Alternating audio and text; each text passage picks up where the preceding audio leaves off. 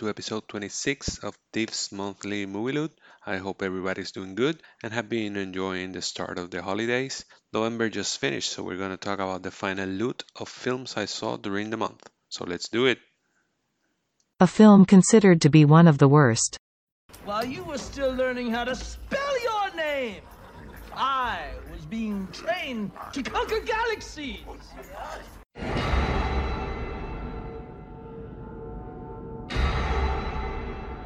When we attacked your planet, all your soldiers and all their advanced technology could only put up a measly nine minute fight before they were exterminated.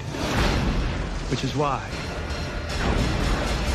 man is an endangered species.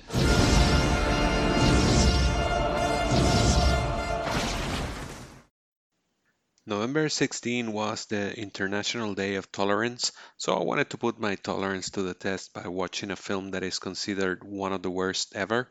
I finally ended up settling for 2000's Battlefield Earth, and after watching it, I can now confirm that everything you've heard about this film is true. It is indeed one of the worst films I've seen. Mediocre or just simply atrocious in almost any aspect, from the script and direction to the performances and the special effects. The film is set in a dystopian future where an alien race, the Psychlos, have ruled the Earth for 1000 years, while humans have reverted to their primitive ways. It follows Johnny, played by Barry Pepper, mostly known as the sniper in Saving Private Ryan, one of the few humans who refuses to give up and is brave enough to face the aliens.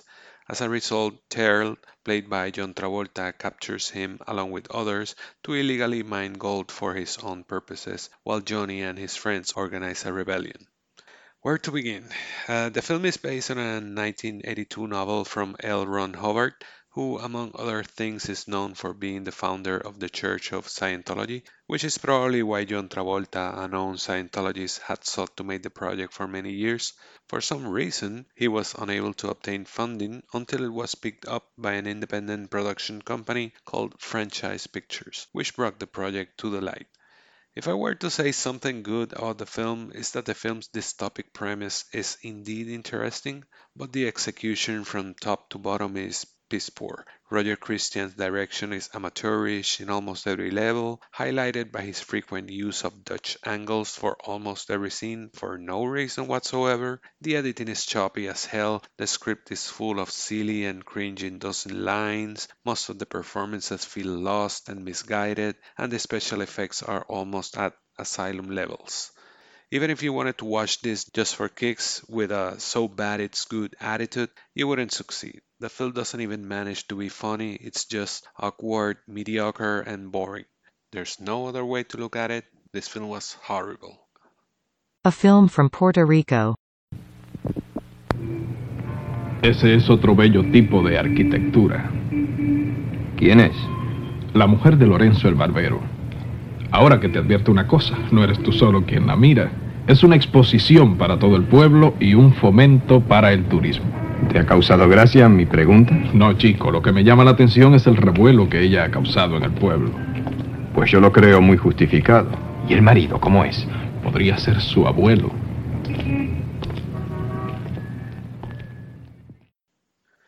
As most of you know, I'm from Puerto Rico. In November 19, we celebrated the so-called discovery of our island, or rather Christopher Columbus' arrival, so I felt it was appropriate to watch a local film and more appropriate to discover something classic from here, and that I did. I chose 1959's Maruja, a film that was brought to my attention by my wife, so thanks to her, this is one of the first feature films filmed and produced here in Puerto Rico that achieved some level of popularity. It was also the first local film to be distributed by a major Hollywood studio in Columbia. The film follows the titular character played by Marta Romero, a young woman that everybody in town is smitten with, something that she takes advantage of despite being newly married to an older, humble barber. I think I talked about this some episodes ago when I discussed La Guagua Aérea, but for numerous reasons, economical, sociopolitical, the film industry here hasn't been as successful or prolific as other Latin American or Caribbean regions. As a result, many local projects are often unfairly dismissed as lesser There's an inherent low self esteem about our own products, which might be the reason why I was pleasantly surprised by this, or perhaps it was really that good. The direction by Oscar Orzabal Quintana was for the most part clean and fluid, with some great choices in terms of shots, framing, cinematography, and mise en scene. The story, despite some typical romantic melodrama of the era, also managed to be quite good and a bit ahead of its time. Despite being almost two hours, the film is engaging and the pace feels breezy. There are also a couple of twists toward the end that really caught me off guard. If I were to complain about anything, maybe the last act is a bit weaker, perhaps hindered a bit by the aftermath of one of those twists. The film loses a bit of its focus, but not enough to be derailed. The performances are mostly okay, with Romero being the standout, but Axel Anderson as one of her wannabe paramours also shines. What saddens me is the following. This film was released 60 years ago, and despite all those positive things about it, how good it is, how it was produced and distributed, it barely gets mentioned here, let alone elsewhere. The only place where I could find it was on YouTube via some uploaded videos by some random movie fan like me. Like it, there have been tons of local films that have came and went with few or no support at all from everybody from the local media, TV stations, the government, or sadly the audiences. I like to give props to one of our top local critics, Juanma Fernandez Paris, who told me that Maruja is indeed part of the syllabus he uses on one of his film courses, but still, as a proud Puerto Rican and a cinephile, I wish there were more efforts put in place to distribute and promote our art and culture. One can only hope. A film noir. First, you have to have enough imagination to visualize the crime. You're driving up the canyon. Put your right arm around her neck. You get to a lonely place in the road, and you begin to squeeze. You're an ex-GI. You know judo. You know how to kill a person. Go ahead, go ahead, brub. Squeeze harder.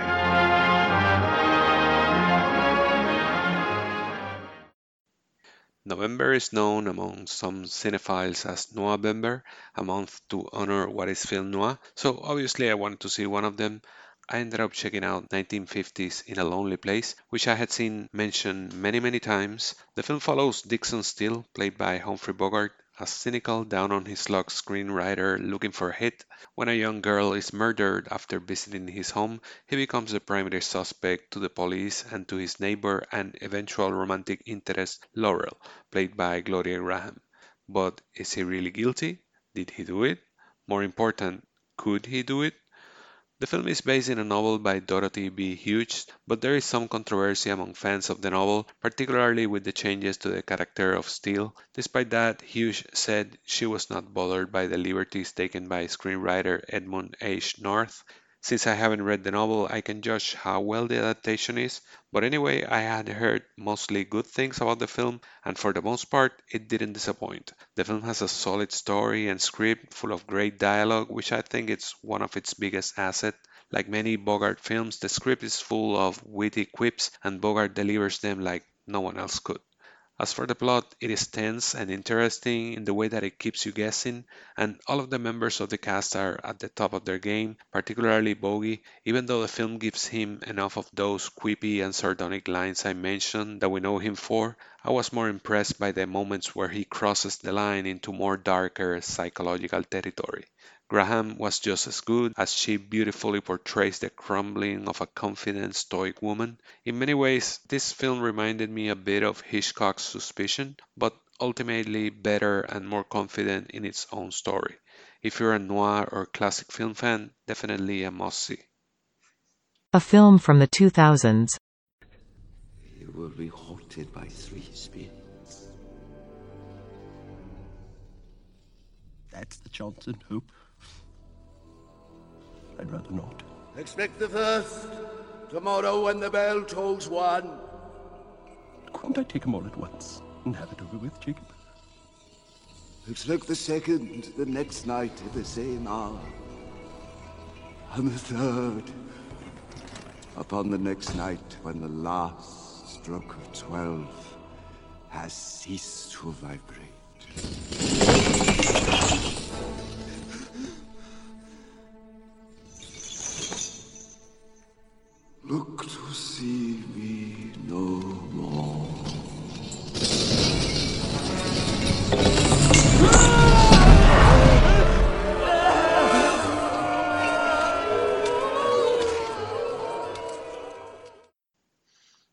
For this category, I saw 2009's A Christmas Carol. This one was an unexpected watch. My wife had put it for the kids shortly after I got home from work, so I decided to sit with them. There's little changes to the well-known story, but for those that have been living under a rock, it follows wealthy and grumpy Ebenezer Scrooge, played by Jim Carrey, as he is visited by three spirits that will teach him the value of Christmas. Considering that most people know the story and there are pretty much no surprises, I suppose that director Robert Zemeckis chose the stop motion treatment to use the visuals to carry the film. In that aspect, the film was impressive, even on TV. The quality and detail of the animation is superb, and the way he plays with lights and shadows, I found that to be the main highlight. I thought Carrey was pretty effective, perhaps more restrained than I was expecting. However, there are a few moments where I think Zemeckis lets the film get away from his hands, particularly in the last act, perhaps in his effort to showcase the visuals in spite of the story. Overall, I don't think the film brings much new to the table, but if you like animated films and appreciate great visuals, maybe you'll appreciate this one. A film about politics. Good evening. I shall resign the presidency at noon tomorrow. The American people need a conviction. I'd like to give Richard Nixon the trial he never had. Are you really saying the president can do something illegal? I'm saying that when the president does it, that means it's not illegal. I'm sorry?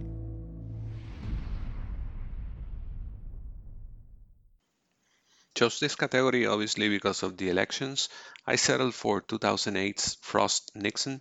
The film follows the before, during, and after of the famous interviews between British journalist David Frost and former US President Richard Nixon, held in 1977. The interviews are framed in the premise that both Frost, played by Michael Sheen, and Nixon, played by Frank Langella, had something to prove to their peers, the country, and the world. From Frost's apparent desire to prove that he's more than an entertainer, that he's a serious journalist, and Nixon's desire to try to elevate his legacy, how he'll be remembered, and prove that he's not a crook. For the most part, the film manages to be brisk and engaging, with characters that are easy to connect with. Sheen does a great job in portraying Frost's insecurities and feelings of a fish out of the water, while Langella walks a fine line between making Nixon into a pensive, complex figure and a bit of an asshole. The supporting cast is rounded out by solid, if not underused, performances from Sam Rockwell, Oliver Platt, Matthew Macfadyen, Rebecca Hall, and Kevin Bacon. I really appreciated the way director Ron Howard staged everything as if it was a boxing match, with each interview representing a round, even with each fighter being coached by their crew in their corner in between. However, Howard does take some liberties with some lines of dialogue, small but not subtle lines that seem to be thrown there to antagonize Nixon with the audiences, be it to make him seem like a racist, a chauvinist, or a money grubbing crook. Despite that, taken at face value, it is, like I said, very engaging and entertaining. A film about Thanksgiving.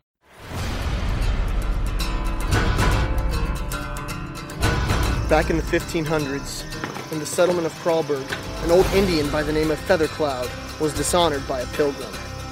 Feathercloud necromanced a turkey. A turkey that would stop at nothing to get what he wanted. To kill. Everything's gonna be okay. You don't believe me, do you? I do believe you. There's no such thing as an evil turkey. I always say there's a time to eat caviar and filet mignon, and there's a time to eat, well, turkey. That time was a couple of days ago when I decided to check out 2008's Thanksgiving, and it delivered what you would expect from a film about a possessed murderous turkey. The film follows a group of friends, each fitting the traditional slasher tropes the jock, the good girl, the slutty girl, the party slash dumb guy, and the nerd guy, as they head home for their Thanksgiving break. However, they end up being terrorized by a cursed killer turkey that appears every 500 years. The film, which was made for $3,500, wears its low budget on its sleeve. There really isn't much of an attempt to hide it, but it does manage to play with its silliness fairly well. The direction and editing are very amateurish, and the performances are borderline cringy. However, the humor is solid, and the script lands a decent amount of jokes. There's a sequence where the turkey dons a costume that had me laughing out loud, which is the obvious intention. If you ever ventured into seeing this, I suppose you know what you'll get or what you're getting into. It is hardly a masterpiece, but it fulfilled its goal of keeping me entertained and not bored for an hour and a half. A film from Palestine. أحلى عروس شكرا بابا وين ساكن باقي المستوطنة؟ ولا يا أبي إيه مستحيل أعزمه عرس أختي يابا هذا الزلمة شباك اطلع على السيارة أعنت من أمك مش السهرة ب 18 لا عم تمزحوا وين عن الدنيا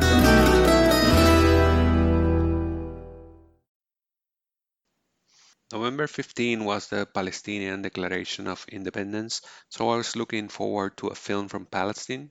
I was browsing Prime and saw a 2017 film called Wajib was available. Went pretty much blind into it, and I'm so glad I did. The film follows a father and son, played by real life father and son Mohammad and Saleh Bakri, as they spend a day together fulfilling their wajib or duty to deliver the invitations for the wedding of their daughter and sister. During their time together on the road, in traffic, and visits, many issues, conflicts, regrets, and past wounds among them come to the surface, forcing them to finally address them. This was quite a surprise. The film follows a very simple premise with a solid script and lets the actors handle the rest, and they do it so well. I found out that the leads were actually father son in real life after I finished the film, but it figures because their interactions were so believable and true. I also love how director Annemarie Jacir didn't rely on gimmicks or political statements to get her point across, but still managed to pepper a good amount of socio-political commentary all through. A pretty darn good drama all around. This one is strongly recommended. A film from the 1001 movies you must see before you die list whose ranking includes the number 11. My family have always been interested in such things. Somewhere in the human mind, my dear Francesca, is the key to our existence. My ancestors tried to find it.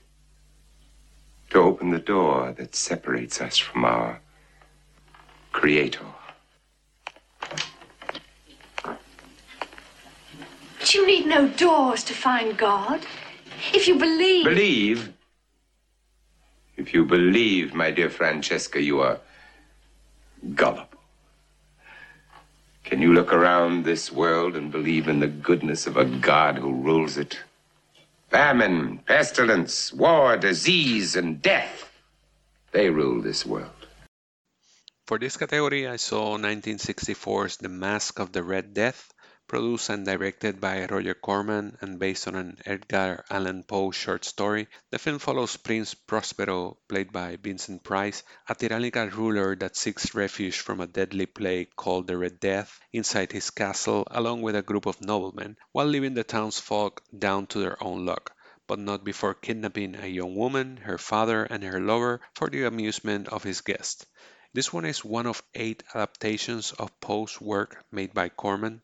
I found this to be an odd bag of fun, mostly thanks to Vincent Price, who's at his scenery showing best. Corman's direction is also very effective and appropriate. His use of colors and light and the whole set and production design are pretty awesome. There's a subplot about a couple of dwarfs that want to seek revenge against some of the nobles in the castle. If anything, I say that that story felt a bit out of place. I wasn't surprised to read later that it came from a separate short story. My other complaint will be with the characters of Gino and Ludovico, the father and lover that are kidnapped by Prospero. But the thing is that even though they're intended to have some prominence in the story, I don't think were that well used and executed. The truth is that I don't even think they were needed. This film rests solely on the shoulders of Price's performance and Corman's direction, and based just on that, I say it's definitely worth a watch. So that's it for the month of November. Overall, I ended up watching 17 films. My favorite first time watch of the month was Luz, which I discussed in the previous episode, but Wajib, which I discussed in this episode, would be a close second. As for the worst first time watch, that would easily be Battlefield Earth, which, like I said before, was just horrible. But moving on to December, these are the categories I have chosen for the last month of the year. A film with the number 12 in its title. Any film that starts with the letters W, X, Y, or Z. A film from the 1001 movies you must see before you die list, whose ranking includes the number 12 a film from the 2010s, a war film, a TV film, the last Best Picture winner you haven't seen, the last film from any deceased director you like, a film from the United Arab Emirates, a film with a prominent character with a disability, a film set in a mine or a cave, a film from Yasuhiro Ozu, a film about children, a film with the word winter in its title, and a holiday or Christmas film. So, as usual, if you have any recommendation for those, let me know. Remember, you can find me on Twitter at TiefCGT or on Letterboxd as Tief12. I also started a separate Twitter account for the podcast, which you can find at TMML2021. Anybody can send recommendations of what to watch or just your thoughts on the podcast. Now it's time for Useless Movie Trivia. In Home Alone, Kevin watches a black and white gangster film titled Angels with Filthy Souls. Nowadays, most people know that this clip is not from a real film, but was rather filmed specifically for Home Alone. But in 2018, actors Seth Rogen and Chris Evans said on Twitter they didn't know it was fake. Not sure if that was real or just them joking. Anyway, the film's title is an obvious reference to Angels with Dirty Faces starring James Cagney. However, most people don't know that this was the first thing to be filmed, apparently because it only needed a cardboard set. Also, director Chris Columbus has said that the reason that so many people thought it was an actual old film might have been because of the technique used to film it. Home Alone is one of the last films shot with an old carbon arc lighting system, which was popular in the 40s and 50s. This technique actually involved putting a carbon piece of charcoal into the set lamps, creating a warmer and richer light. Another thing that most people don't know is that an early version of the script ended with Marv and Harry in prison watching Angels with Filthy Souls with fellow inmates. And that was all for Useless Movie Trivia. So that's it for episode 26 of Tief's Monthly Movie Loot. I'd like to thank everybody for listening. We're preparing a lot of great things for 2021, so remember to follow so you can see what we have in store. Also, share the links to the podcast so others can listen. That will be all. Have a happy week. Hey, I tell you what I'm going to give you, Snakes. I'm going to give you to the count of ten to get your ugly, yellow, no good keister off my property before I pump your guts full of lead. All right, Johnny, I'm sorry. I'm going. One, two, ten.